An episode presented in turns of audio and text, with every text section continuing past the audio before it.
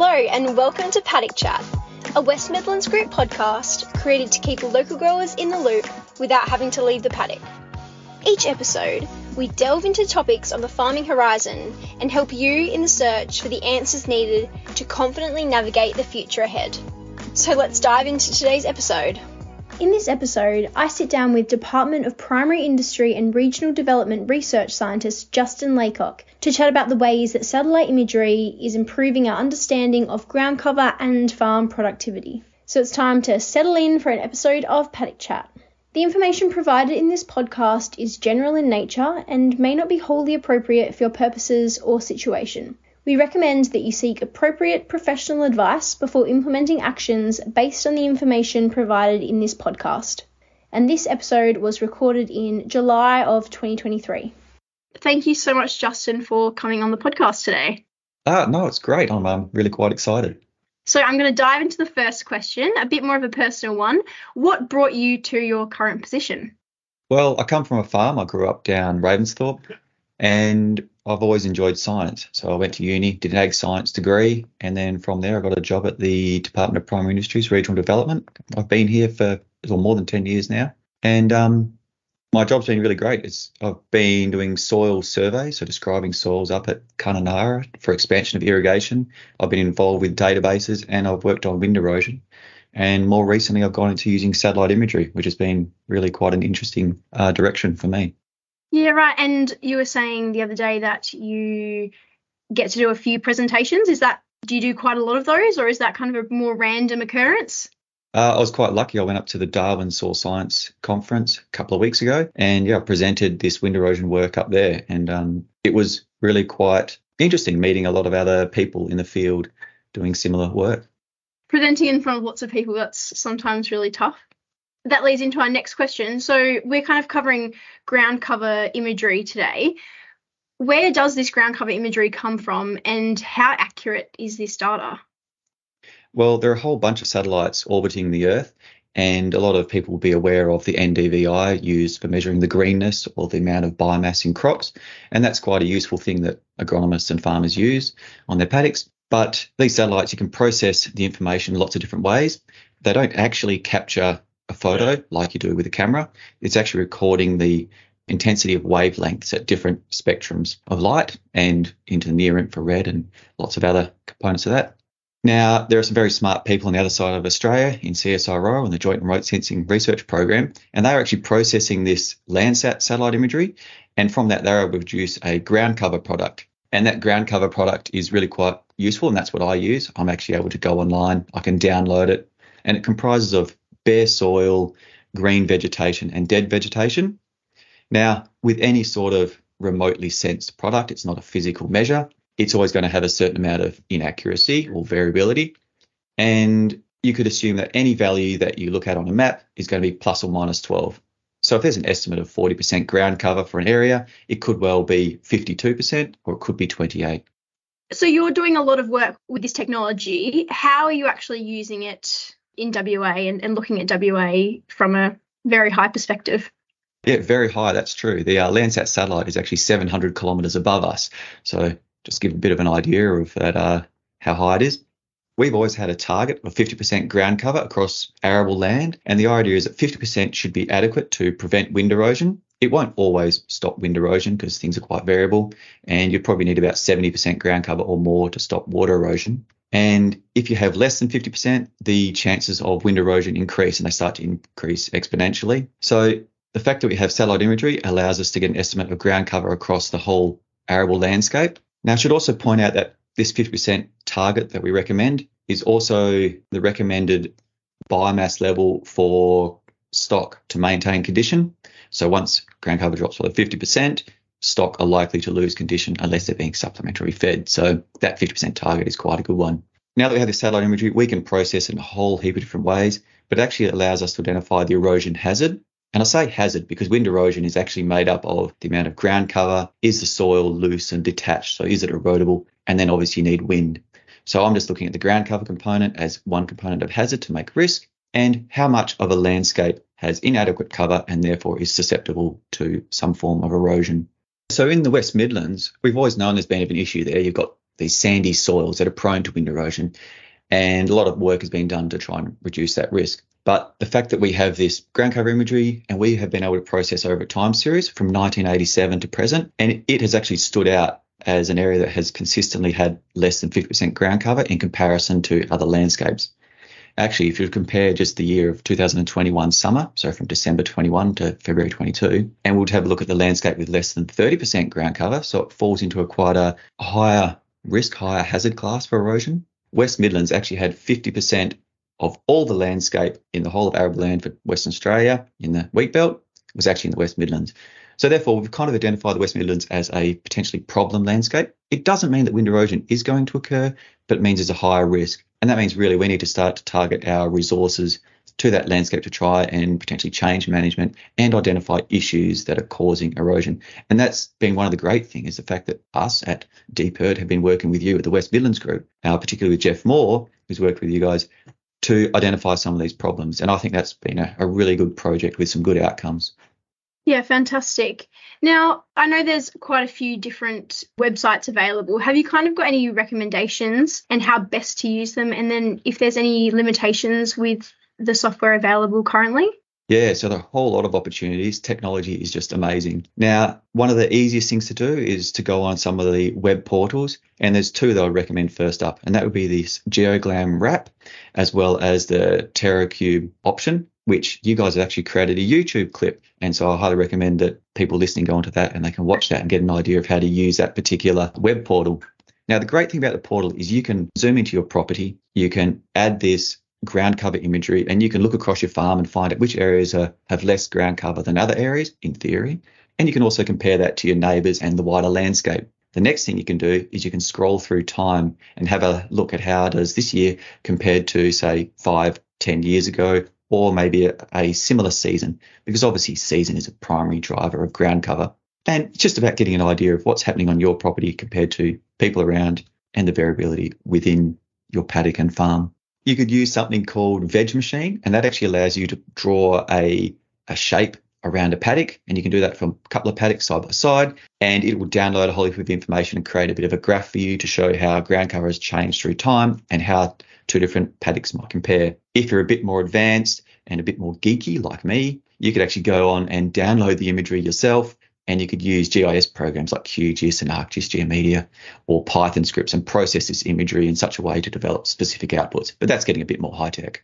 Pretty handy to look at. And then I guess if you've got, as a, as a producer, you've got good notes on seasons back and what you've done, maybe stock wise, if we're looking at, at more pasture based systems, you can then start to compare how different management practices on your farm have related to how it's then looked over the months on the satellite.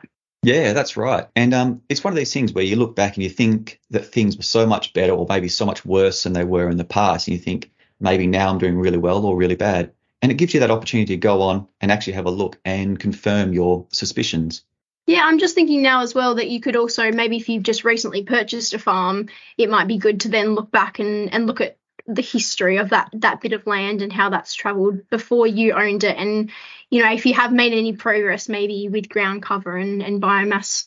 Yes, that, that's true. And in particular, if you think there might be some sort of constraint to production, you could potentially identify certain parts of the farm which seem to be consistently underperforming. Maybe you need to target some soil sampling and, and I would suggest dig a hole, take some measurements deeper down. Is there some subsoil acidity, which is potentially cutting off your roots and restricting production? And hopefully, in the end, we all have a higher biomass, higher production crops, and more profitable. Mm, and finding those problems maybe a bit earlier than if you if you hadn't looked. Okay, so that's kind of where the tech is currently. Where do you think this tech is going? Will it become more precise or easier to use? And do these technologies get frequently updated? Yeah, so first of all, updated. Yeah, recently we've had the, a new version, version three has been released. Now, the original product was set up with using roughly a thousand sites across all of Australia to develop a, a, ground cover product, and, and that's great that we've had something. Since then, people have gone out and sampled all across the landscape.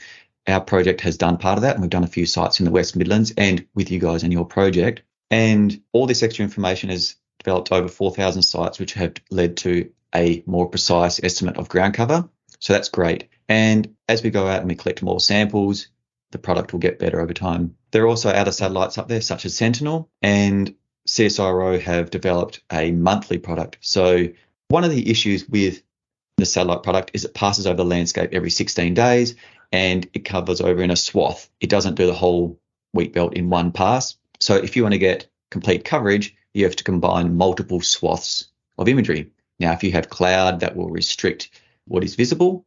So therefore, you have these big holes in your data set, and so you have to use older data to create a full map. And then there may well be inaccuracies in any value that's measured by the satellite. So you're better off using multiple dates to create a median value. Now, the use of Sentinel is quite good in that you add Sentinel and Landsat together, you get more data, and therefore they've just created a monthly ground cover product. So at the moment, you have op- three different options. You can either use a single pass of the satellite to see what's potentially happening at the moment. You've got a monthly product, or there is a seasonal product, which is a season. Summer is December, January, and February. And you've got autumn, winter, and spring. Now, those seasonal products is what I typically use because I'm not interested in the maybe the absolute maximum, absolute minimum ground cover. I'm more interested in a more reliable value for making any of our assessments. Is there any tech that overlays kind of satellite with soil type or climate, and would that be helpful?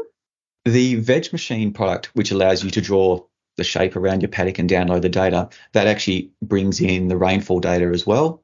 So therefore you can see I've had a wet year and here is my ground cover. And so you'd see a spike in the amount of ground cover, whereas here was a dry season and you have a decline in ground cover. So that particular product is quite useful for that point of view. I'm not aware immediately of a product which has the ground cover imagery and soils, but we do have the NRInfo, which is our web portal to share all our soil and landscape information, and that has essentially a best guess or most probable soils across the landscape. But when it comes to the farm scale, I'm pretty sure that most growers know the soils across their farm, and hence that may explain the variability in cover on their property. If farmers are looking at this data, what are some questions that they should then be asking themselves based on that data? Like, is there any sort of numbers they should set as boundaries for what they should be aiming for, other than I know you said talked about the 50% ground cover? Is there anything else you can think of that would be, you know, something they should think about when they're looking at this?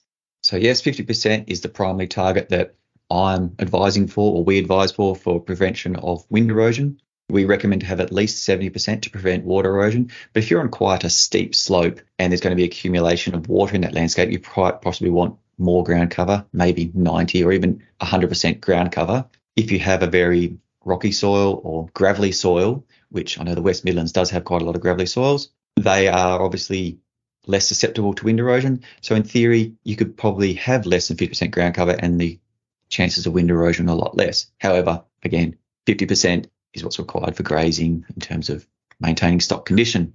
From a accumulation of soil carbon, the more ground cover you have, the greater the chance of increasing overall soil carbon.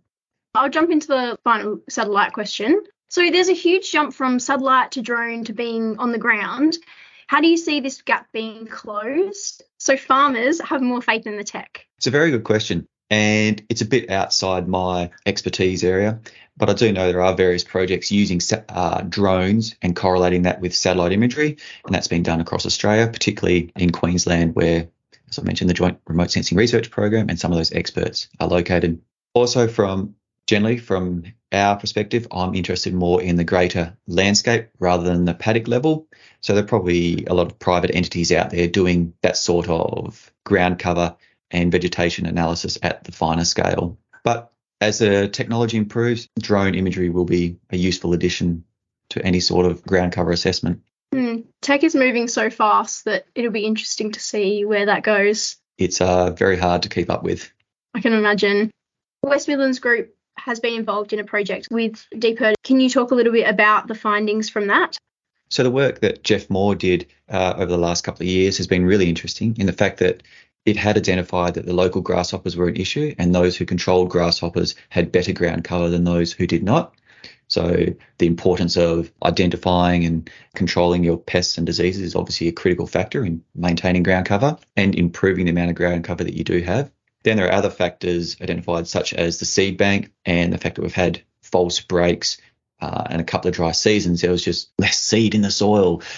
A few recommendations from that was to reseed a lot of your pastures and particularly adopting some of the new varieties, which are a lot more productive in this environment, as well as looking at your soil and is there some sort of deficiency because sandy soils are notorious for being deficient in certain nutrients. And so just looking at that and making sure there's no other constraints to production. And then the final factor is just really general management and uh, trying to overcome so that other factors such as overgrazing or is there a water repellency issue and potentially looking at multiple ploughing or soil inversion as a way to uh, overcome that issue. But when I say soil inversion, please think about your timing. Don't do it if the soil is dry and then uh, ensure there's going to be rain to follow up. Immediately plant a crop so that it can germinate and protect that soil. So, my final question is what keeps you interested in agriculture? Uh, well, the fact that I am from a farm and I go home to the farm every so often and just keeps me in touch with what's actually going on on the ground, but also the scientific and the the technology in agriculture is really quite interesting, and the, also the fact that my job has been so variable. The fact that I have got to do a lot of different things has kept me interested in my role here at the department and allow me to explore lots of different things in agriculture and particularly the sustainability of agriculture. Fantastic. That's really good to hear. Well, thank you very much, Justin, for joining us today. Oh, it's been great. I've really enjoyed it. Thanks for listening to this episode. Our members are an essential part of why we do what we do. For more information, including how to become a member, visit our website where you can sign up at any time. Links can be found in the show notes. See you next time for some more paddock chat. Local knowledge from a paddock near you.